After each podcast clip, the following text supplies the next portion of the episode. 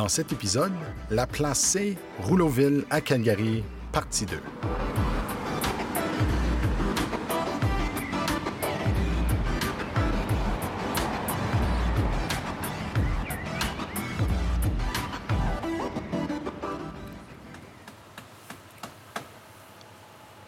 Alors, on a contourné le St. Mary's Parish Hall, gare du, ancienne gare du CN, par la rue euh, entre euh, la cathédrale pour se rendre jusqu'à la maison Rouleau. Et en fait, comme il y a du bruit de construction, on s'est dit, ah, ben allons sur le petit pont ferroviaire qui est devenu, qui est maintenant un pont piéton qui euh, enjambe euh, la rivière Elbow. Et de l'autre côté, c'est le Lindsay Park. C'est vraiment un endroit super beau, très calme, euh, très vert. on- À on- part la à construction. part la construction.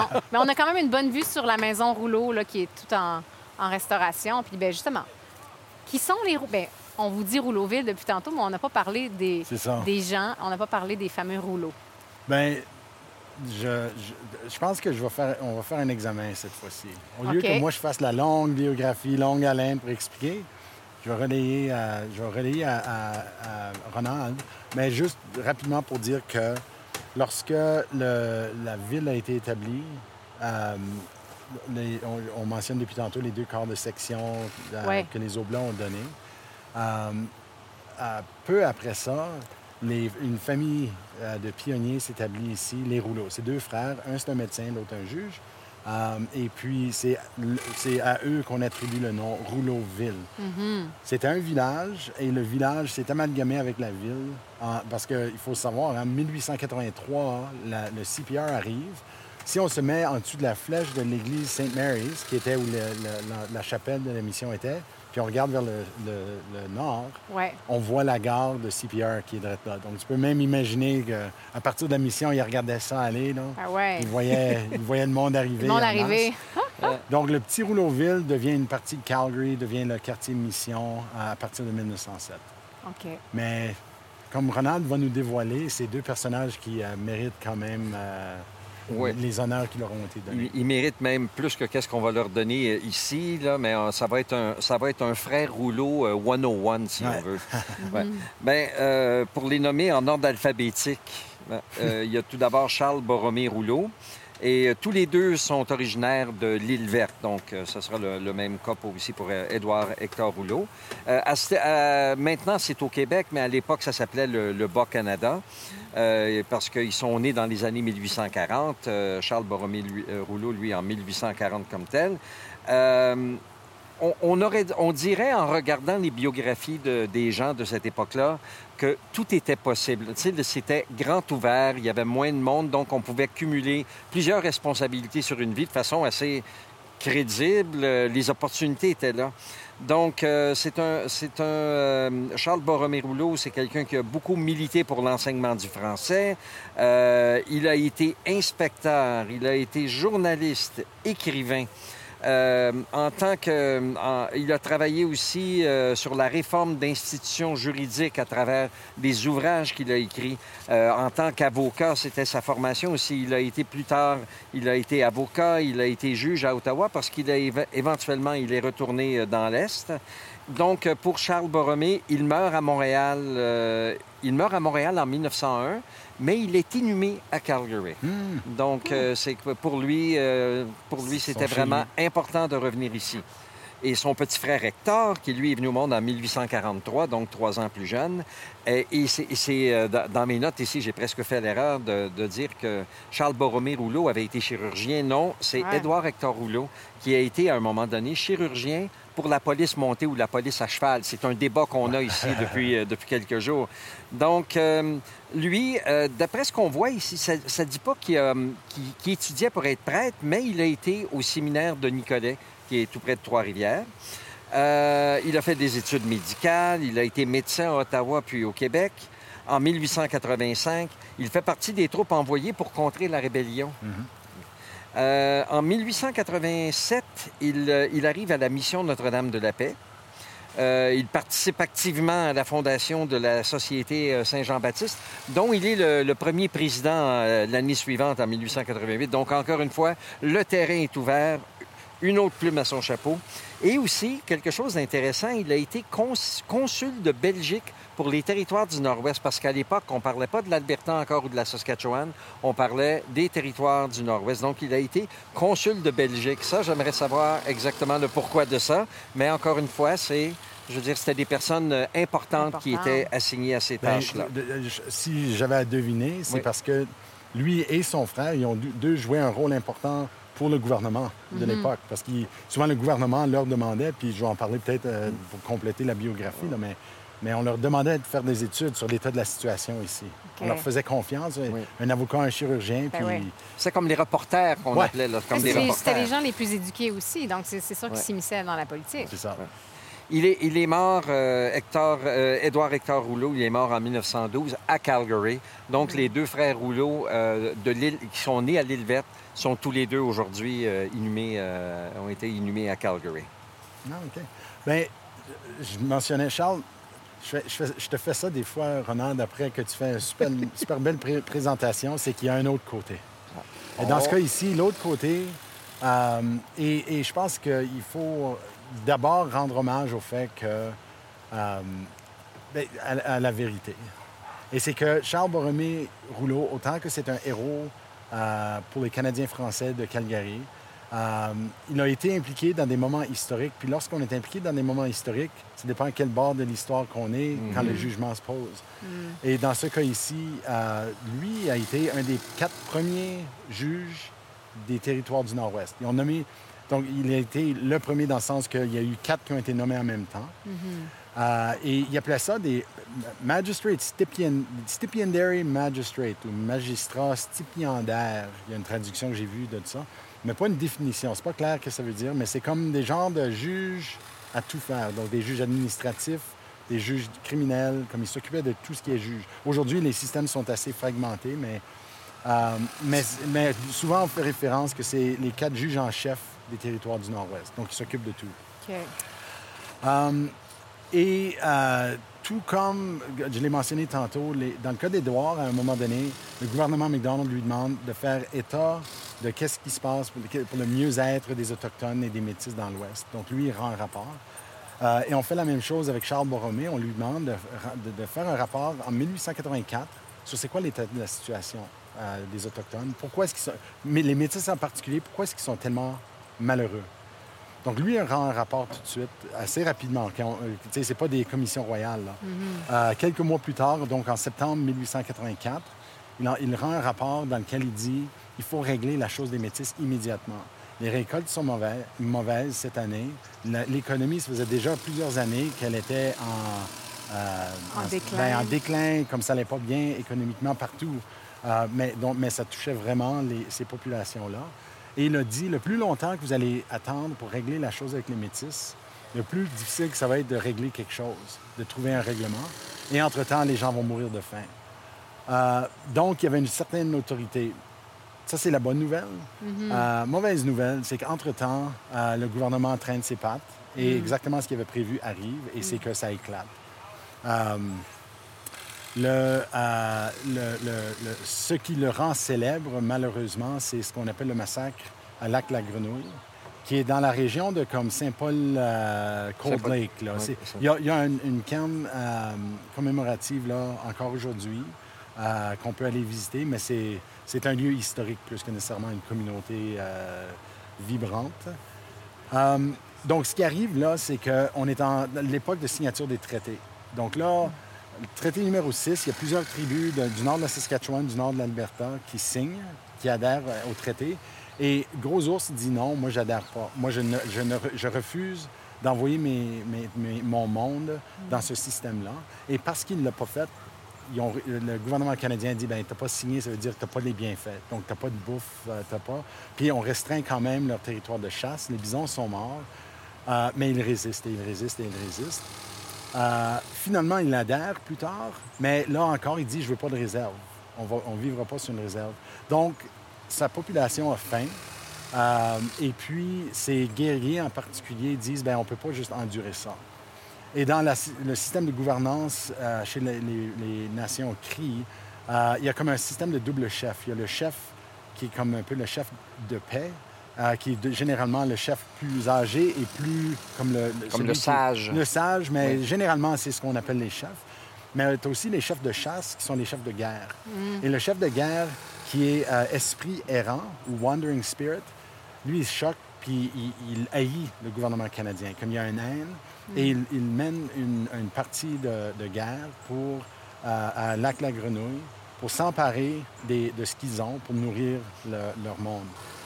Euh, y a- quand on lit, je n'irai pas en détail, mais le, récit narratif de tout ça, c'est assez captivant. Esprit errant, par exemple, il va à l'agent indien qui était là, puis il dit, comme sort d'ici, puis il, dit, il refuse, il refuse, puis finalement, il tire. En dans de 24 heures, euh, les, je pense que c'était 8 ou 9 euh, autochtones qui étaient impliqués là, ont, ont tué tous les Blancs qui étaient là, qui incluaient deux Oblats. Euh, il y avait des, un femme, enfant, homme, comme tout le monde a été tué. Et le- dans le procès qui a suivi, le juge était ni, plus ni moins M. Rouleau. Donc, en tant que résident de North Battleford à l'époque, euh, il vit, il est en plein cœur de tous ces émois-là. Parce qu'il y a Frog Lake, il y a North Battleford. C'est un moment où c'est des skirmishes en anglais, on dit. C'est comme plusieurs petites batailles qui ont lieu. Euh, les Métis réussissent à Duck Lake dans un, un- un- un conflit assez- armé assez corsé. Les gens commencent à North Battleford à... à- à- je sais pas comment- c'est difficile à dire, mais c'est comme on va voler. Davantage, les gens vont comment- prendre, prennent du courage pour piller davantage. Ouais. Donc, Rouleau dit Je sac mon camp, puis il s'en va à Swift Current avec sa famille, puis on brûle sa maison. Euh, Donc, Rouleau vivait à ce moment-là à, à North Battleford. Oh, Oui. OK. Avant de venir à Calgary, il vivait là. Donc, euh, pendant tout. Comme on dit qu'il vient, il est venu dans l'Ouest en avant 83. Rouleauville. Ça, Avant Rouleauville. Il vient à Rouleauville après tout ça. D'accord, d'accord. So, euh, lui, en tout cas, il est le juge en chef. On, on- on- les accusations, c'est meurtre, euh, Mhm. c'est un crime capital. Euh, on ne donne pas droit à la représentation légale aux accusés. Euh, il y a toutes sortes de problèmes avec les témoignages. Euh, il y a des témoignages euh, qu'on voit, c'est faux. On, on- on voit visiblement que c'est faux. Et malgré tout ça, Rouleau les condamne à mort. Et c'est le plus gros, la plus grosse exécution en masse dans l'histoire du Canada. À ce jour. À hein? ce jour. Ouais, ouais. Euh, J'ai lu certains, euh, certains témoignages qui ont dit qu'on a même sorti les enfants de l'école pour pouvoir le témoigner. Et c'est dans le fort euh, Fort Battleford que ça a lieu. Il y a une chose qui m'intrigue là-dedans, parce que là, on parle de, de quelle année exactement? Ça, c'est en 1884. Euh, ben le, le- le- oui. Non, excuse, c'est en 1885. Et, 1885. et le- les- le- le- la pendaison a lieu 11 jours après Riel. En Ah c'est oui, en juste plus. pour situer ça. Oui, ouais, ouais, Ah, ouais. OK. Parce que son frère est allé aussi. Il, il semblait avoir une espèce de. de- comment dire, un, un peu biaisé comme opinion. Son, son frère a fait partie des, euh, des troupes euh, qui, sont allées, euh, qui sont allées se battre contre Riel. Ouais. Hmm, Donc, ouais. euh, tu sais, il y avait déjà un mindset, comme on dirait, là, Ouais. tu sais, comme déjà une opinion au moins familiale. Mais- ça brassait aussi. je Mais il faut ça, pas oublier, hein, comme dans- les gens qui vivaient ici, dans- comme dans l'Ouest, globalement, euh, spécialement pour la, deux- la première résistance, c'était politique, un peu violent. La deuxième résistance était violente et avec très peu de politique. Donc, les gens qui vivaient dans les petites colonies comme Calgary, euh, même Edmonton, Saint-Albert, euh, euh, ils se sentaient comme si, d'un moment à l'autre, gros ours puis ses troupes, et euh, Il se sentait en danger constant. en danger constant. Ah, Tout- ouais. Parce que tout le monde attendait voir ce que les Autochtones allaient faire. Ouais, ouais. Hein, Les Métis, on savait qu'ils s'organisaient et Ouais. qu'ils ils étaient bien en- en- encampés et prêts à se battre.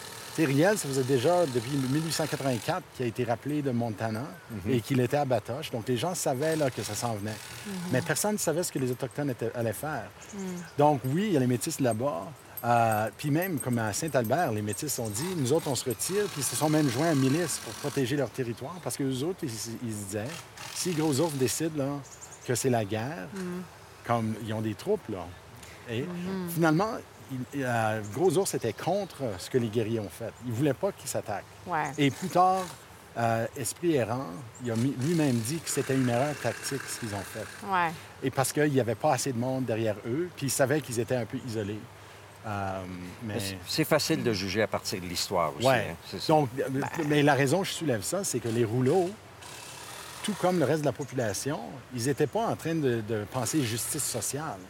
Ils étaient en train d'une mentalité de guerre, de dire qu'ils se défendaient, même si la cause, aujourd'hui, on le juge comme étant moins noble. Ouais. À l'époque, ben qu'est-ce qu'ils allaient faire de différent, Absolument, vraiment? ouais. Et c'est pas pour les excuser, mais de, de vraiment comprendre le contexte dans lequel tout ça s'est déroulé.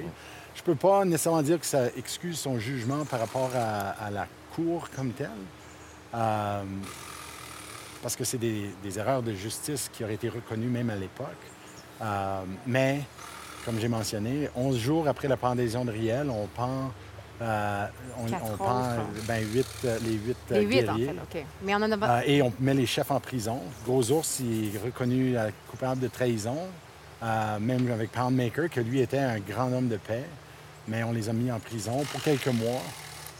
Mais. euh, Ben, il voulait montrer l'exemple. Montrer ben, l'exemple et de dire c'est- fini, là. C'est fini. Il se sent.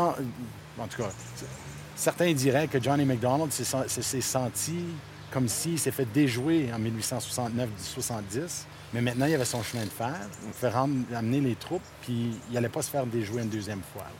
Revenant à la maison Rouleau, Oui, c'est des figures historiques importantes. ben oui, quand même. certainement, Même si c'est contesté, c'est des figures Ben qui oui. méritent la reconnaissance qu'ils obtiennent. Oui, puis euh, je veux dire, on, on- on- dit on peut pas juger l'histoire, on peut, c'est l'époque. Je veux dire, tout le monde essaie de faire. euh, ils font ce qu'ils pensent qui est le mieux avec leur éducation et leur euh, perception Ouais. de, de- Voilà. La maison Rouleau, en fait, euh, a été bâtie euh, par un businessman, par Edwin euh, Rogers, et le docteur Édouard Rouleau l'achète en fait en 1887, quand il arrive à Calgary. Au niveau, elle a été déplacée souvent. L'adresse originale, c'est un peu difficile à dire. On- moi, les notes que j'ai, c'est qu'elle se trouvait sur le lot 27, le long de la 17e avenue, donc pas tout à fait ici, un petit peu plus au nord. Et le docteur Rouleau la déplace sur le lot 29 en 1888. Il achète ensuite d'autres lots, il bâtit une extension, euh, etc. Donc voilà, il est- elle a été préservée.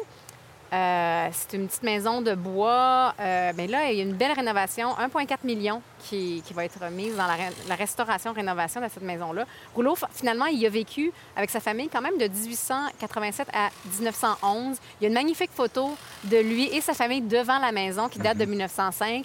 Euh, on va la mettre sur nos- dans nos notes ac- accompagnatrices.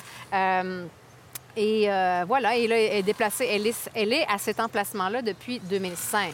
Donc, c'est vraiment pas l'emplacement original. C'est une architecture, encore une fois, Queen Anne, euh, Queen, Anne Revival Style, euh, comme, certaines autres.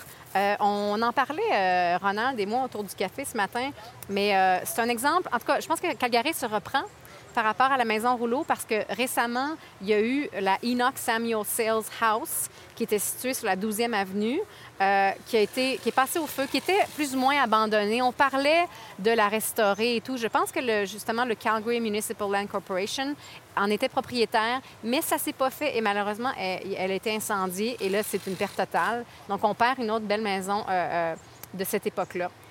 Euh, il y a la maison McHugh aussi, qui est un peu là, en suspens en ce moment. Ils ne savent pas qu'est-ce qu'ils vont faire en- à- avec elle. Alors, je pense que oui, la ville, euh, vraiment. Et on ne sait pas, en, ce- en ce moment, c'est un mystère qui va être Oui, vraiment ça, le, ça, c'est la grande le question. locataire. Puis est-ce que, une fois que notre- cet épisode va être sorti, ça se peut que ce soit déjà dévoilé? C'est vrai. Mais tout de suite, personne ne le sait. Là. Moi, j'ai posé la question aux gens qui jouent un peu dans, les- dans ce dossier-là. Puis vraiment, c'est un mystère à tout le monde. Personne ne sait qui, Qui est le locataire. ouais. Puis on protège l'identité. Donc, je ne sais pas si ça fait partie du deal Ouais. de dire qu'il faut franchir une certaine étape dans le développement du projet avant Ouais. que... Est-ce qu'on est qu'on parle d'une association? Est-ce qu'on parle d'une personne? Ça ne pourrait pas question. juste être une famille qui entre là-dedans. là. Donc, ça serait Probablement peut-être un musée, Ben, je sais si, pas. si, Ah, le- si c'est le Calgary, comme le, le- le Municipal Municipal Land Land, Corporation. Qui est propriétaire, j'imagine qu'eux vont s'assurer que le, le locataire soit quelqu'un en mesure de protéger l'intégrité de l'édifice. Je ne sais pas, par contre, si c'est eux les propriétaires. Ils Ah, étaient propriétaires de la Enoch Allez. Samuel Ah, Sales. excuse, j'ai- Mais, ouais. mais celle-là, en fait, euh, j'ai comme l'impression que c'est la ville. Ouais. Ouais. ouais. Euh, Donc, euh, à, suivre, euh, à suivre à ce niveau-là. c'est c'est une maison qui a pas mal voyagé. Je sais qu'on a parlé là, du fait. Tristement. elle- Ouais. En, en- en 1900, euh, elle est déménagée deux fois. En, mille- en 1888, c'est euh, euh, euh, M. Rouleau lui-même qui l'a qui l'a déménagé. Puis ensuite, en 2005, Euh, elle, a été, euh, elle a été déménagée ici par la ville de Calgary au coût de 100 000 Ouais. donc Quand en même. 2005. Puis elle, a- euh, aussi, elle a été incendiée. Est-ce qu'on l'a, est-ce qu'on l'a mentionné, ça? Elle, elle a survécu à un incendie en 1950. OK. Donc, Ah ouais. euh, c'est une maison qui est tough, mesdames et messieurs. Tant C'est- mieux. puis C'était triste de le voir Ouais. déplacé dans des... sta- ça va- Je me sentais comme si ça se faisait déposer dans un stationnement, puis Oui. déposer dans un, un- un lot abandonné. Comme... Oui, oui on dirait, là, tu sais, tasse-toi. Ouais, Ben- Mais, tasse-toi. mais ici, là, moi, je trouve l'emplacement Ben, superbe. enfin, ils ont choisi un bel emplacement. Puis Ben oui, des oui. fois, il vaut mieux les déplacer pour les mettre dans un endroit euh, qui est déjà historique, où il y a déjà un peu un circuit euh, euh, touristique et éducatif et historique, que les deux dont je, dont je vous parlais plus tôt, là, la Enoch Samuel Sells et la McHugh, qui sont un peu dans des au milieu de stationnement, Ouais. en plein, euh, en plein centre-ville, avec Ce du béton tout autour. Alors ici, on va arriver par ce pont, le, le pont sur lequel on est présentement, la- l'ancienne voie ferrée, puis on, va, Ouais. on va voir la maison euh, de loin. Ouais, ouais. Euh, je serais pas surpris si j'avais à prévoir, euh, à, à prédire, si ça soit, ça devienne un genre de centre d'interprétation quelconque. Ça, c'est... Ça serait Si j'avais à génial. deviner, là, puis on, on- on va le savoir par le temps qu'on dit. Les gageures Ça sont serait ouvertes. vraiment génial. Bon, ben on poursuit notre petite balade. Euh, on se dirige vers le couvent? Oui. OK.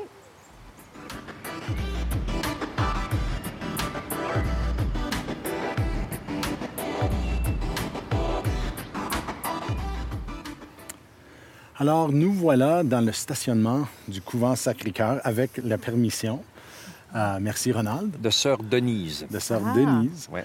Euh, Aujourd'hui, le couvent Sacré-Cœur, euh, c'est quand même un édifice historique euh, avec un terrain super bien entretenu.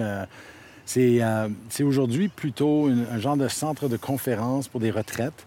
Mais comme nous, à la Société historique, on a déjà tenu notre foire sur le patrimoine à Calgary ici. Euh, donc, on peut, on peut demander, euh, mais c'est extrêmement occupé. Extrêmement occupé. Comme, à un moment donné, ils nous ont dit si on veut un samedi, il ne faut s'y prendre comme deux ans d'avance. Wow! Euh, donc, c'est très occupé. Ils ont des archives, mais ce ne sont pas des archives dans le sens traditionnel, euh, mais ils ont des artefacts, euh, comme je pense qu'ils ont un habit de la sœur Green, dont on va parler tantôt, puis ils ont des, des- des petites choses. Euh, mais quand on rentre dedans, on voit qu'il y a différentes générations de construction. Donc, la chapelle, c'est vraiment, ça fait partie de la construction originale. Il y a eu quelques additions ici et là, mais euh, c'est vraiment magnifique. C'est énorme. Euh, c'est imposant dans n'importe quel... Spécialement la façon que c'est entretenu. Comme le fait que c'est vraiment un beau jardin en plus. Euh. Donc, les fidèles compagnes de Jésus, leur, mission, c'est l'éducation, historiquement. Euh, et puis, la façon que ces sœurs sont arrivées ici, euh, c'est, ça touche à notre dernière conversation autour de la rébellion de 1885. Euh, elles, elles œuvraient à Saint-Laurent, qui est une paroisse avoisinante à Batoche. Et puis, euh, lorsque les tensions devenaient de plus en plus élevées, euh, le mot d'ordre a été donné de consolider tous les effectifs à Batoche. Et euh, ça, c'est les métis qui ont comme rassemblé tous leurs, les effectifs. Mais les sœurs n'aimaient pas la position dans laquelle elles se trouvaient. C'est essentiellement une cible, sachant que les Redcoats s'en venaient, puis il allait sûrement avoir un conflit armé. Donc, euh, elles ont demandé pour des instructions de Monseigneur Grandin. Et euh, lui les a dit, ben rendez-vous à Calgary euh, et puis établissez-vous là. parce que le Père Lacombe, il, a établi un- un- une communauté là. la mission est toute prête pour vous. Et il y a un besoin d'éducation. Donc, c'est comme ça que les fidèles compagnes de Jésus se sont rendus ici. Euh, je, je hoche la tête. Je ne reviens pas quand tu penses à cette époque-là. C'est une chose quand tu es dans la traite de fourrure, quand tu es dans Ouais. la police d'à cheval en- du Nord-Ouest. Mais quand tu es comme trois, quatre so- bonnes sœurs euh, qui doivent arriver ici, à ce moment-là, ça avait en charrette. Ah ouais. Oui. Tu sais, il n'y avait pas de train entre Batoche et ici. Ouais. Euh, donc, la- le courage, la force physique, la force mentale que ça a dû prendre, c'est impressionnant. Mhm. C'est Je des crois- grandes aventurières. Oh. Partir dans le bois comme ça. Puis là, on ne l'a pas mentionné, mais on est tout à côté. On est vraiment tout près de. Le couvent est vraiment bien situé. On est tout près de la maison Rouleau, justement, de, de- de la so- les bruits de construction. Voilà. mais tu sais, c'est beau, ils sont sur, ben, sont sur le bord de, de- de- de la rivière. C'est vraiment, donc, ils sont installés ici. euh, euh, en 85. Ben, si je peux continuer un petit peu, Oui. parler peut-être de mère Mary Green. Donc, Oui. c'était elle un peu la, la bosse. L'héroïne euh. L'héroïne, oui. Ouais, née en Irlande, avec un nom comme ça, Mary Green, on se dit, ah, OK. Mais éduquée en France dans la congrégation des fidèles compagnes de Jésus. Et euh, donc, elle arrive à Calgary avec euh, ses, ses- ses compagnes euh, le 26 juillet 1985, accueillie par Albert Laco- Lacombe, qui les amène tout de suite justement à la mission de Notre-Dame de la Paix, au presbytère des Oblats, pour en faire un externat et éventuellement un couvent rebaptisé Sacré-Cœur. Dès le 1er septembre de, de- de- de cet été-là, euh, ils ont 13 enfants à l'école, la plupart des métis. Donc, ça s'est fait rapidement, puis ils ont commencé à enseigner. Euh, Ronald, tu avais d'autres... euh, Ben, c'est qu'ils ont, ils ont d'autres, obtenu une. le, le niveau d'éducation était très haut, l'école était très prisée. Puis, dès l'année d'après, une fois que se sont établis un peu plus, il y, a- il y avait 40 élèves au mois de septembre, au début de l'année. Un mois plus tard, il y en avait 82. Puis après Quand ça, c'est hein? allé comme ça en, en augmentant. Ouais. Mais ces premières années-là, là, ils, ont- ils avaient déjà fait leur réputation comme étant euh, des, des enseignantes euh, de premier ordre. Mais aussi, il y avait de la musique. Je, si je me Oui, trompe pas, bien ils faisaient là, de la musique euh, le, en fait, le couvent que- qu'on vous regarde, là, qu'on a devant nos yeux, construit en, en 1893, une vaste structure en, grès, encore le fameux sandstone euh, typique de Calgary, des très grandes salles de classe super lumineuses. Apparemment, il y avait aussi sept pianos. euh, dans l'école, une collection de violons, des guitares, des mandolines, parce que Mère Green était apparemment une, une, une organiste, une Oui. joueuse d'orgue, euh, et, et elle avait apparemment une très jolie voix aussi. Donc, elle chantait, elle enseignait la musique aux enfants. Donc, ça devait être une très, très, be- très bonne éducation euh, qui était donnée à- à- au couvent euh, Sacré-Cœur. Ça a été agrandi hein, quand même. Ouais. Il, y a, Oui. il y a eu un agrandissement en 1924. Oh, Ouais. Je ne sais pas exactement laquelle. là, mais probablement euh, tout, tout ce qui entoure le- la partie du centre a de l'air un Mhm. peu plus récente. Euh, puis, euh, tu parlais, euh, Denis, de- que c'est un centre de conférence. Ça, c'est depuis 1982. Oui. Donc, ça fait presque 30 ans comme ça que c'est un centre de conférence avec des retraites, des ateliers. Mm. Et euh, il, euh, aussi, il privilégie la, la formation pour les jeunes. Donc, il doit y avoir des, des associations euh, euh, de, je sais pas moi, de, de, de- de jeunes, euh, de jeunes, je sais pas si les scouts, c'est encore une grosse affaire dans ce bout-ci, mais dans ce style-là, des associations jeunesse. Euh, C'est important, je suis contente qu'on le mentionne aussi parce que c'est ça, le, le rôle des femmes euh, à cette époque-là était important, puis euh, ils ont contribué énormément à, à Rouleauville et à- à- au quartier ici. Et euh, on ne se rendra pas parce que c'est pas exactement sur notre route, mais aussi parce que, en quelque part, le- le- ici, au moins, on peut s'imaginer à l'époque. C'est encore le bâtiment, Oui, oui, oui. Mais au Holy, Holy Cross euh, Hospital, qui était à la fois, euh, autrefois, euh, l'hôpital Sainte-Croix, euh, c'est à quelques blocs au sud d'ici. Euh, c'est- mais en 1891, un peu comme on a fait pour les fidèles compagnes de Jésus, on a fait appel aux sœurs grises euh, de euh, venir établir un hôpital. Ils ont commencé là où la salle euh, paroissiale, euh, Ah oui? le CNR, tout Oui. ça. Euh, c'était, euh, ils se sont euh, installés là immédiatement sur leur arrivée. Mais c'est en novembre 1892 euh, qu'ils vont à l'emplacement de ce qui est aujourd'hui Ouais. le Holy Cross.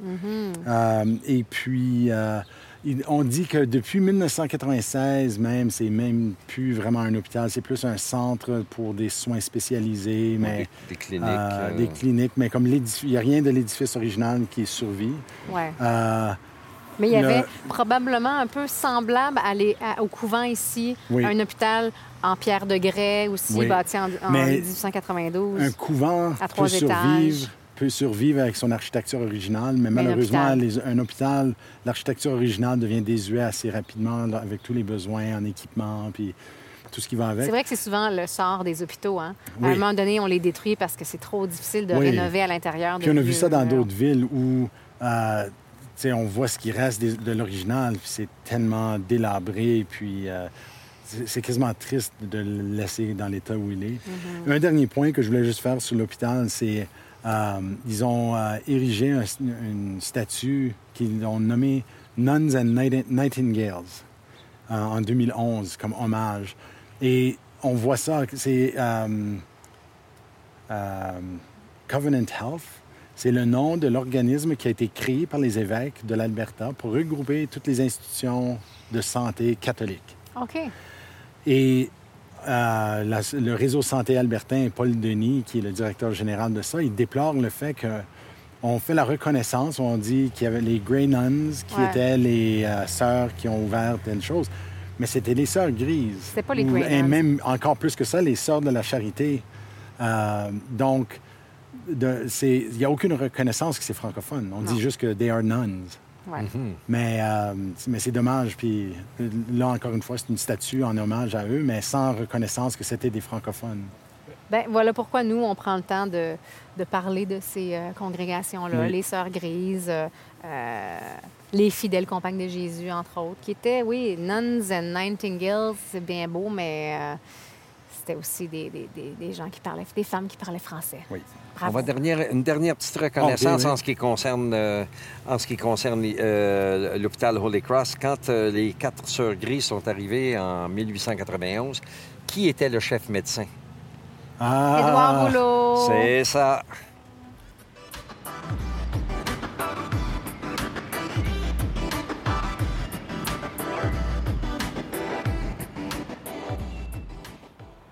Alors après être passé au couvent euh, Sacré-Cœur, on a pris euh, la rue, la 19e avenue, qui s'appelait Sainte Mary's avant, et on est allé un peu vers, euh, vers l'ouest.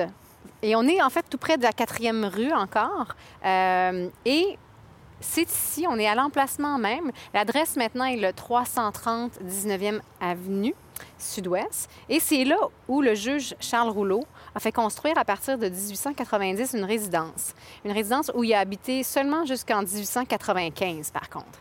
Euh, ensuite, cette demeure-là, euh, c'était Judge et Lady Winter qui, euh, qui ont régné pendant un bout de temps. Mais euh, on n'est pas devant la maison comme telle de Charles Rouleau. On est devant un édifice à appartements qui s'appelle The Athlone Apartments. Qui avait comme surnom Castle au Pré. La, Ah, la maison de Charles, oui, la maison de Charles Rouleau, c'était Castel au Pré. Le- les, habitants, les, les- les voisins appelaient- l'appelaient le Castel Oui, au c'est Pré. ça, c'était Ah, oui. Oui, Donc- parce que c'était vraiment une, une- une résidence super cossue. Ah oui? Oui, oui, OK. vraiment. Ça, ça- ça avait l'air d'un petit château. On va mettre la photo Ah, oui, oui. sur nos, euh, notre site web, mais si vous voulez même googler, c'est vraiment une belle maison. Euh, Puis, tu sais, le caractère de cette maison-là, ça témoigne de la prospérité des rouleaux, justement. Il n'était pas à plaindre. Euh, apparemment aussi que le couple, euh, euh, monsieur le juge Rouleau et sa femme, ils tenaient des réceptions assez flamboyantes, etc. Et oui, comme Ronald le disait, les résidents de voisinage l'appelaient Castel-au-Pré parce que ça, avait, ça ressemblait un petit peu à un château. Surtout à l'époque, j'imagine, ça devait être quand même assez impressionnant. Et là, on est loin de la maison d'Édouard Rouleau, qui était une petite maison de bois, là, euh, assez simple. Là, Là, c'était vraiment une un belle... contraste intéressant. C'était hein? une grosse cabane. Le, le petit frère euh, euh, de- de- médecin qui a la petite maison en bois, bien qu'on sait, qui a fait des, des, des ajouts puis Oui, oui. euh, Ouais. des agrandissements. Tandis que le Charles, qui était plus le juge, puis euh, qui roulait la bosse un peu plus, là, lui arrivait avec euh, Castello-Pré. Castel-au-Pré, Hein? imagine. Euh, Qui, qui a précédé évidemment Athlone. Oui, c'est ça. On ne sait pas trop pourquoi, mais euh, la belle résidence euh, des Rouleaux et ensuite, en- ensuite des Winters a été démolie en 1940. Ah, Euh, OK. J'espérais que cette histoire finisse avec aller au. Calgary Heritage Park pour voir la Non, maison originale. pas celle-là. Même pas. hein. Pas celle-là, malheureusement. On ne sait pas. Je pense qu'elle a carrément été démolie. Euh, Puis, on a construit à la place les appartements Athlone. Euh, c'est un complexe résidentiel de 46 lo- logements qui, qui a des, des éléments d'architecture néoclassique, des pilastres, des linteaux décoratifs. Donc, c'est quand même des très beaux appartements. Euh, C'était beaucoup plus luxueux que les autres qui étaient construits à cette époque-là, puis ils étaient beaucoup plus grands aussi. Une charpente en bois revêtue de briques. Euh, et le nom des appartements Athlone, apparemment, ça provient du comte d'Athlone, qui était gouverneur général du Canada au moment de l'inauguration de l'édifice en 1940. C'est à peu près tout ce qu'on sait sur, ces appartements-là. Euh, L'intérêt pour nous, vraiment, c'est que la maison de Charles Rouleau était là avant. Euh, puis en 2008, bien, l'association communautaire de Cliff Bungalow Mission a reconnu l'immeuble comme un site patrimonial. Et il y a une Tout petite plaque. Je viens de le voir. Oui, on vit- il a fallu qu'on s'approche nous autres mêmes, là, assez près. Ouais. On fait pratiquement dessus pour la voir. Puis ça semble dire, j'ai comme l'impression que il y a, peut-être probablement euh, sur le web ou ailleurs un circuit de maisons historiques de, du, du quartier Cliff Buffalo euh, Miss- Mission. Bungalow, ouais. parce que. Cliff, que j'ai dit? Buffalo? Il me semble que En ce serait- fait, c'est plus poétique. Cliff Buffalo, ce serait bien plus beau. Les Buffalo qui se jettent en bas du cliff, quelque chose. Cl- Cliff Bungalow Mission ont peut-être euh, établi euh, un espèce de petit circuit de Ben, maisons c'est là où historiques. je, je me demande si c'est pas ça le, le partenariat avec le Conseil de développement économique de l'Alberta. où Eux autres, ils ont développé un guide pédestre de Rouleauville. Ah, ça se peut. Euh, et c'était peut-être ça qu'eux faisaient le travail de- d'identifier Ouais. et le conseil faisait le travail de, de packager ça, si on veut, puis Ouais. ensuite le promouvoir. Donc, Ah. parce que je ne sais pas si leur guide est disponible en anglais. Si oui, ce serait peut-être ça. Peut-être ça. Donc voilà, c'est bon. l'information qu'on a. Euh, mais ça vous dit d'aller voir un peu de quoi avait l'air euh, le Castel au Pré. Allez sur Internet et sur nos notes accompagnatrices. Et là, ben, c'est la fin de notre circuit, en fait, dans Ben, on a Rouleauville. un autre, à Rouleauville, mais là, c'est là où on va aller au Grand Rouleauville. On va sortir de l'histoire, puis j'avoue pour moi un peu la nostalgie mélancolique, puis on, Ouais. on va plutôt aller dans l'histoire plus récente et plus vivante, euh, là où la francophonie de Calgary euh, vit aujourd'hui. OK. Allons-y.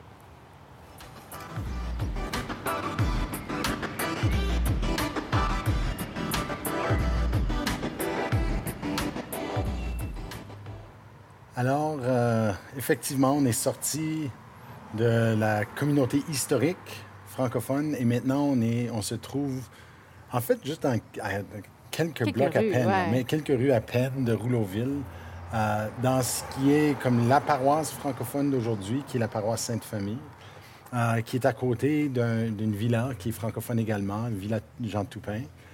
Euh, et la, la Villa Jean Toupin est l'initiative de la Société franco-canadienne de Calgary, euh, qui est un organisme sans but lucratif euh, formé pour promouvoir et conserver la, vie culturelle, comme beaucoup des organismes. Donc, ils ont créé la Villa Jean Toupin pour une, une résidence pour les adultes euh, 60 ans et plus, francophones. Donc, ils contrôlent, c'est comme une coop d'habitation presque. Euh, donc, on, a- on vient de parler, euh, ou on a parlé plus tôt dans cette, euh, cette visite ici au sujet de l'église St. Mary's. Et euh, comment, quand tout s'est englissé, c'était pas juste question d'avoir perdu les oblats lorsqu'ils ont été expulsés, mais c'est aussi, là, ils avaient plus accès à la messe en français. Ouais. Donc, ils ont déménagé, une- ils, ont, ils ont essayé de créer une paroisse francophone à ce qui est connu aujourd'hui comme la paroisse Sainte-Anne, euh, dans Ramsey. Euh, Oui. Et juste par un pur hasard, où la première école francophone a été établie. Euh, mais ils voyaient que c'était très peu pratique parce qu'il fallait traverser la rivière. Puis Ramsey, c'est quand même pas à côté de Mission. là. Sais, Donc, c'était vraiment pas commode. Donc, c'est en 1928 que finalement, ils ont décidé d'acheter un bâtiment qui était comme juste partiellement construit et de le compléter dans ce qui est aujourd'hui la paroisse Sainte-Famille. Donc, c'est depuis l'église 1900 ou la- Comme donc, l'église ici, c'est en 1928 qu'ils l'établissent comme étant leur paroisse euh, de chez eux. C'était une. euh, la construction euh, qui était partielle, c'était pour une église protestante Oui. ou quelque chose, hein? Oui. Mais c'est pas l'église qu'on voit en ce moment, parce qu'il me semble que l'architecture euh, semble un petit peu plus récente que, que ces années-là. Ça sais doit pas. avoir été retapé, Peut-être là, ça a été. Ah, euh, plusieurs fois. rénové, comme, euh, ouais. oui. Par exemple, euh, euh, ce qu'on voit aujourd'hui, la version d'aujourd'hui, c'est plutôt en 1963 et 64, Ouais, OK. l'édifice. Ça fait vrai. ouais. Mais cet emplacement, c'était essentiellement juste un sous- ben, sous-sol ou un fond- une fondation qui avait été coulée et tout ça, mais qui n'a pas été complété. Donc, mais c'est depuis 1928 qu'ils ont la messe en français ici et que c'est leur... euh, Sur cet emplacement. sur cet emplacement. Ah, OK. Ouais, OK. ouais. Quand même, ouais. Euh, la Société franco-canadienne de Calgary comme telle, euh, moi j'aime ça le considérer un peu comme l'arrière-petit enfant de la Société Saint-Jean-Baptiste. Parce que la Société Saint-Jean-Baptiste, ici, euh, a été établie en 1888. Euh, c'est la première, Saint-Jean- la première société Saint-Jean-Baptiste de la province. Ils ont été ouverts à Saint-Albert et à Edmonton dans les, quelques années après, mais c'est ici le premier. Et euh, c'est le docteur Rouleau qui était le, le premier président, encore une fois, Édouard Hector. Edouard Hector. Euh, donc, euh, c'est c'est dans cette même, euh, de cette même lignée. sais. Même qu'il y, a des- il y a certains pionniers, on pourrait les appeler. euh, J'ai mentionné la quincaillerie des pins, Oui. où les gens euh, se rassemblaient, les francophones se rassemblaient. Il y avait la maison des pins, qui était en- pas loin de où on a pris le café ce matin. Donc, juste, je dis là-bas, mais c'est parce que tout est, on peut quasiment voir Ouais. euh, tellement que c'est proche. Ouais. Mais la maison des Pins euh, est une maison qui est encore euh, debout, si on veut, aujourd'hui. Et Carmel Despins est une résidente de la Villa Toupin, de ce que je comprends. Et puis, euh, on connaît bien ses enfants, Paul Klassen, Roy Klassen, qui est le consul de la France à Calgary. Euh, donc, euh, tu sais, des fois, les gens ont l'impression que la francophonie calgarienne, c'est temporaire, c'est récent, c'est... mais on est dans la partie qui est historique, mais aussi contemporaine. La. Société franco-canadienne de Calgary, elle, est née en 1970. Donc, ce qu'on mentionnait tantôt, la villa. Ils ont aussi, je trouve ça chouette et intéressant, mais ils ont même ouvert, ils ont acheté un terrain au sud de Calgary, pas loin de Millarville. Euh, et c'est un parc euh, de, de RV. Donc, tu peux aller euh, avec ta tante roulotte. Et puis, donc, ils ont investi dans l'immobilier. Ouais. Et pour ça, ils sont, ils sont riches dans le sens de. Ils ont vraiment bien investi leurs choses. Ils font pas juste chercher de l'argent puis des petits projets, des choses comme ça. Ils, ont- ils investissent vraiment.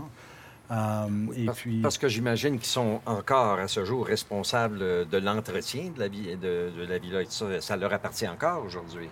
Ah oui. Ouais. Oui, c'est tout à ça. eux, c'est leur gestion. Leur bureau, c'est euh, au, sous- au sous-sol, euh, à côté de la porte. Oui. Ça- la- elle a été bâtie en passant en, en 1972. Est-ce que c'est c'est à peu près correct? Ça s'appelait avant ça la Villa Franco et Jean Toupin. Ça, c'est Ah, un drôle de nom. Ça s'appelait Yeah, comme ça, yeah. la Villa Franco et Jean Toupin. Puis lorsque Jean Toupin est décédé, à un âge relativement jeune, Jean Toupin, il est- il est- qui était alors le, le- le président de la Société franco-canadienne, euh, il, est décédé, il est décédé en 1984. Il est décédé à, à l'âge de 53 ans. Puis, à ce moment-là, ils ont laissé tomber la Villa Franco, puis ils ont juste appelé ça la Villa Jean Toupin comme tel. Ah, OK. Et je, je me rends dans mes, je m'en rends compte dans mes notes, puis ça arrive souvent quand on parle de date de fondation, date d'ouverture, ça devient f- confondant. C'est en 24 que Sainte-Famille comme paroisse est établie, mais c'est en OK. 28 qu'ils trouvent leur emplacement ici. Pour l'Église. Oui.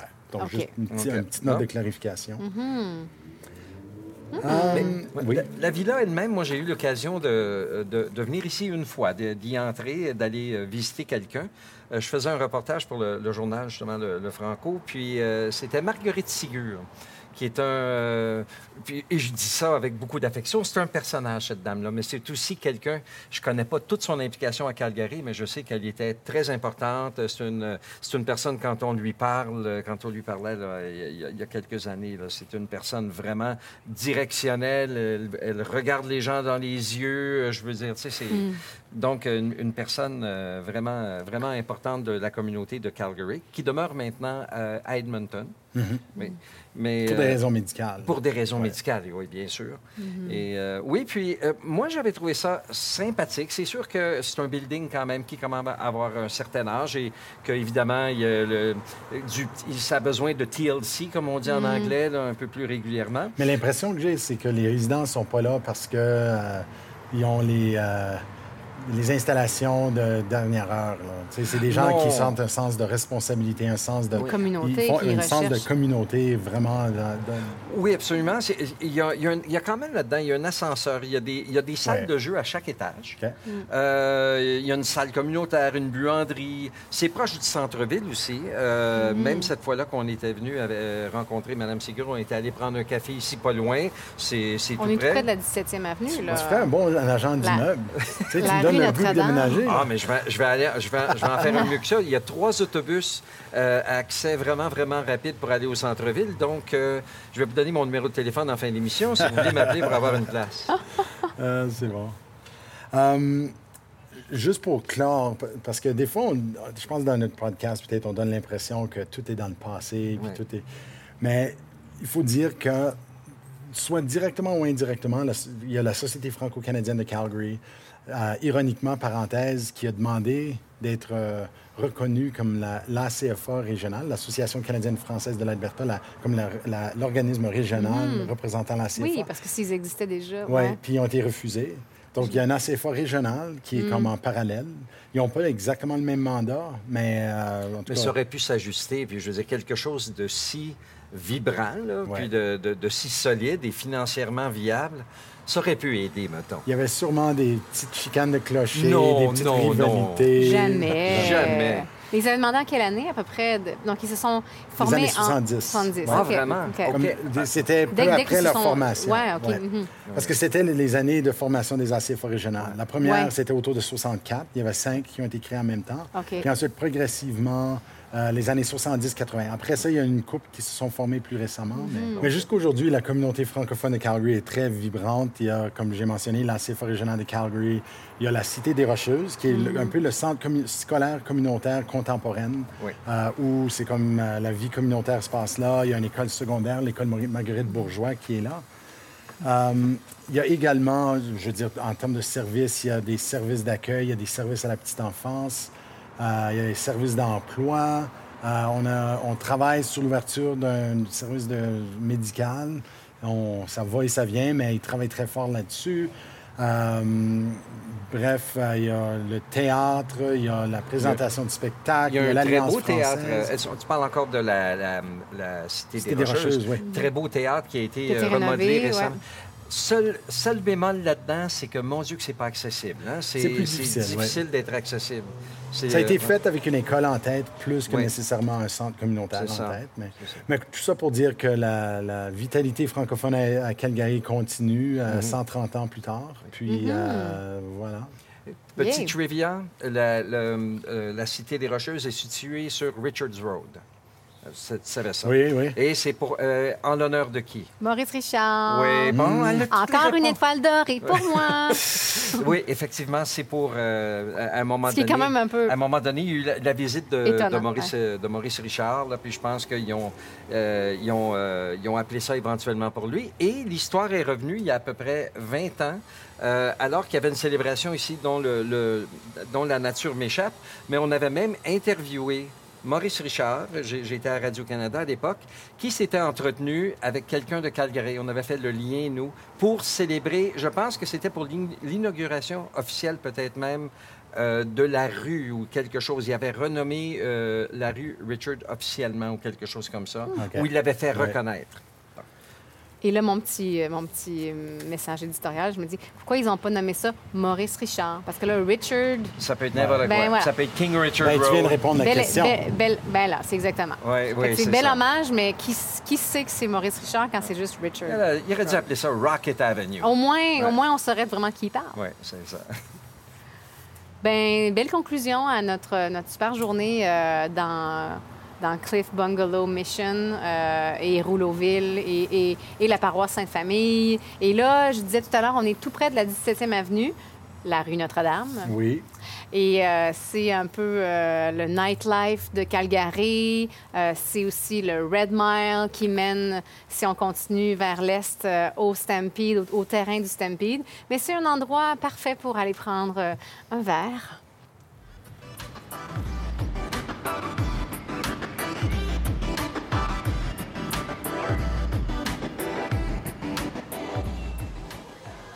On est sur une terrasse, on est vraiment euh, choyé. Il fait soleil. Euh, Il y a du Bon Jovi qui joue euh, dans les haut-parleurs. White Snake. White Snake, Paula Abdul, Euh, David Bowie, quand on est David Bowie rentré. quand on est rentré. Ouais. Et on est ici pour prendre une, une bonne bière. Mais avant, donc oui, on l'a dit tout à l'heure, on est sur la rue Notre-Dame. On est sur la 17e avenue, renommée Red Mile, euh, lors des séries. Lors des euh, séries. lors des séries, c'est ça. Et on- ce serait intéressant de dire aussi que là, on est, on n'est plus en fait dans Cliff Bungalow Mission. La 17e avenue fait partie de Beltline. De ce que j'ai lu, ça fait, ça fait plutôt partie doit- de Beltline. ça doit traverser c'est- plusieurs Mais c'est la quartiers. limite. En fait, c'est Ouais. que la, 17, la 17e avenue est la limite de Beltline. Puis Beltline, c'est, euh, c'est, euh, c'est tout ce qui est au sud de la 9e avenue. Donc, c'est comme un peu, c'est vraiment le centre-ville, là. Euh, les rails du chemin de fer du CPR jusqu'à la 17e. En tout cas, c'est un quartier dense au niveau de la population. C'est un quartier connu pour son nightlife, les restos, la culture urbaine. Et évidemment, quand il y a des séries, c'est très, très, très vibrant dans le coin ici, bien sûr. Et il y a les terrains du Stampede pas loin. Donc, euh, on imagine que c'est très, très euh, occupé aussi pendant la, pendant la période du Stampede. on est à la, à la brasserie Trolley 5. Alors, Trolley 5 Brewery, qui a été euh, les propriétaires, les, les créateurs de cette brasserie-là, PJ Lheureux. Ah, Euh, ce serait intéressant de peut-être demander à quelqu'un si M. Lheureux euh, parle français. Mais PJ Lheureux, et Ernie Tsou, deux born and raised in Calgary. Fait que c'est drôle parce qu'on a Ah, commencé avec deux gars de Calgary qui ont créé Phil and Sebastian. Et là, on est avec deux gars de Calgary, pas mal de la même génération, euh, qui ont créé cette microbrasserie. Euh, apparemment que PJ Lheureux a commencé à brasser de la bière dans le sous-sol de ses parents quand il avait 17 ans. Euh, Ernie, lui, à 16 ans, a menti à propos de son âge pour pouvoir travailler comme boss boy dans un bar. Donc, des gars qui, qui aiment la bière depuis longtemps, qui ont, qui ont vraiment expérimenté aussi jusqu'à temps de fonder leur propre euh, brasserie. Euh, et bien, on- je pense qu'on a, on a chacun goûté une bière différente, brassée sur place, avec des très bonnes bières. Euh, qu'est-ce, que, qu'est-ce que vous buvez, Ben, vous moi, j'ai pris le High Five IPA, euh, qui a gagné la médaille d'argent au Alberta Beer Awards en 2018. Ah, OK. Euh, c'est euh, d'un côté très amer que j'aime beaucoup, mais c'est aussi un peu caramelleux. Ah. Donc, euh, pas ce que j'appellerais un IPA typique, mais délicieux. C'est quand Très même bon. très bon. OK. Oui, et moi, je bois euh, le Derailed Pale Ale. Puis c'est absolument délicieux, euh, très fruité. La Derailed? Oui, En fait, c'est Derailed. Derailed, en fait, ça- c'est assez drôle parce que sur leur menu, Trolley 5, parce que je ne l'ai pas dit, mais en fait, c'est nommé Trolley 5 en l'honneur de l'ancien tramway. qui est maintenant remplacé par l'autobus qu'on vient, de- Voilà. vient de passer. Qui passait sur la 17e et qui était, qui était la route 5. Et, mais sur le dessus du menu, il y a une vieille photo historique euh, du Mount Royal Block qui est juste à vraiment à un, un coin de Ouais, rue d'ici. On le voit d'ici, ben là, ça a été rénové. Mais, et la photo, c'est vraiment un tramway viré sur le côté qui est rentré dans le building. Oui, c'est une euh, vraie photo, là, c'est pas c'est une monté. vraie photo, Puis ouais. euh, ça devait être le, le tramway 5, ça Le être le, tramway, le- ouais. le trolley numéro 5. Ouais, ouais. Oui. Dans un, vieil, un édifice à l'époque de 1911, mais euh, qui Peut-être existe peut-être qu'on mettrait la photo en ligne si on la trouvait quelque part. là, la- on va la mettre Ça en serait ligne. vraiment bien. Parce que dans le fond, qu'est-ce qu'on voit sur la photo, c'est ce qu'on aurait vu pas mal à partir d'ici. Oui, C'est- carrément. c'est- Oui, c'est c'est vrai. Donc, de là, le clin d'œil à de la bière que Isaël boit, euh, Derailed.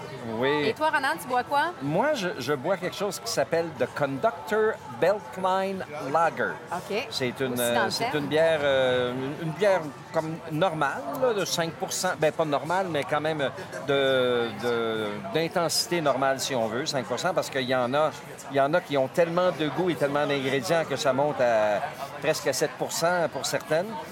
Très, très bonne, très rafraîchissante. Euh, euh, je pourrais vous en dire plus long après la première. Après la première, c'est bon. Oui, tu peux nous en dire beaucoup plus long après la première. Moi, je bois, en fait, c'est euh, Trolley Five font des partenariats avec d'autres. Et là, ils ont fait un partenariat avec Brewsters, mais ils en ont fait avec Yellowhead Brewery. euh, ils font aussi avec des restaurants de la 17e. Mais en tout cas, c'est une euh, Peach Kettle Sour. Moi, j'aime bien les bières euh, sour. Juste 4,5% d'alcool, mais vraiment bonne, assez très citronnée. vraiment, c'est frais. Le petit goût de pêche, en tout cas, qui est très bon euh, pour l'été. Puis euh, elle est bonne, je l'aime bien, je l'aime bien. Voilà, donc ça, c'est pour euh, nos bières et euh, notre découverte d'une nouvelle brasserie encore. Et il faut dire à Calgary, là, je veux dire, depuis qu'on a même commencé cette série-là l'année passée, euh, probablement qu'il y a d'autres brasseries qui se sont ajoutées. Calgary, c'est le- royaume de la brasserie euh, artisanale euh, dans cette province ici. Puis ça continue d'ailleurs. La majorité des brasseries, aux dernières nouvelles, du moins, se, pa- se trouvaient ici à Calgary. Ouais, ils font de la bonne bière. Ouais. Et bien, faisons un petit retour finalement sur notre journée, notre visite. Euh, impressions, euh, commentaires, euh, rec- rectification, Bien, erratum. D'abord, moi, j'espère qu'on va pouvoir partir le mouvement de renommer la 17e la Notre-Dame. Donc, Ah, plus de Red Mile, plus de Stephen Avenue. C'est la Notre-Dame. Bonne chance avec ça. Et que le 4e Avenue soit connu, euh, 4e rue soit euh, le, le Broadway. Même si c'est en anglais, vrai. quand même un retour sur euh, Rouleauville. Euh, deuxième chose, j'ai j'ai un certain fardeau qui tombe de mes épaules après aujourd'hui et Euh, parce que j'ai toujours en arrière pensé Suzanne de Courville-Nicole, que certains connaissent bien. Euh, c'est la présidente du Bureau de visibilité de Calgary, c'est la présidente de la Société pour le patrimoine francophone de Calgary, partenaire, euh, membre de la Société historique et une promoteuse inlassable de Rouleauville. Ouais. Euh, elle est, à chaque fois qu'on parle de Rouleauville, à chaque fois qu'il y a une occasion, elle la saute dessus.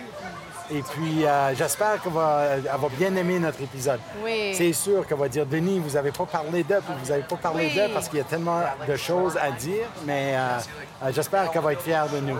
Oui, ben j'espère aussi, parce qu'on le fait vraiment, on, on le dit au début de l'épisode, euh, le, le premier épisode sur Calgary. On est ici pour euh, apprendre à aimer, euh, apprendre à aimer comme si on détestait, mais euh, pour apprendre plus, à propos, en apprendre plus à propos de Calgary. Et puis- apprendre à raconter Calgary. Exactement. Tu sais, parce que des fois, c'est le récit qui manque. C'est de comment Oui. filer tout ça ensemble, puis de trouver la place de la francophonie là-dedans, Ouais. ou la place en général. Ouais. Donc- ouais. Cheers à Suzanne, euh, Ah, avant Suzanne, qu'on absolument. continue. Cheers à Suzanne. Et, Cheers. et tout ce qu'on dit euh, dans ces, dans ces podcasts-là, c'est la vérité vraie, mais jusqu'à preuve du contraire.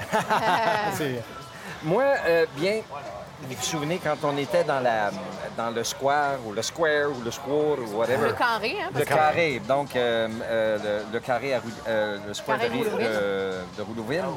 Euh, je faisais l'éloge des plaques euh, de- parce que prime abord, on était là, on faisait un reportage et tout à coup, autour de nous, on avait des plaques. Avant même de les lire, on les a vues. Et moi, la première chose que j'ai remarqué, c'est que le français semblait prédominer euh, dans ces, euh, dans ces plaques-là. Euh, parce que d'ailleurs, si, si on a quelque chose qui est à gauche et ensuite traduit à droite, c'est souvent le français qui se retrouve à droite, alors qu'ici, c'était euh, le français qui était à gauche. Donc, je trouvais ça fort intéressant.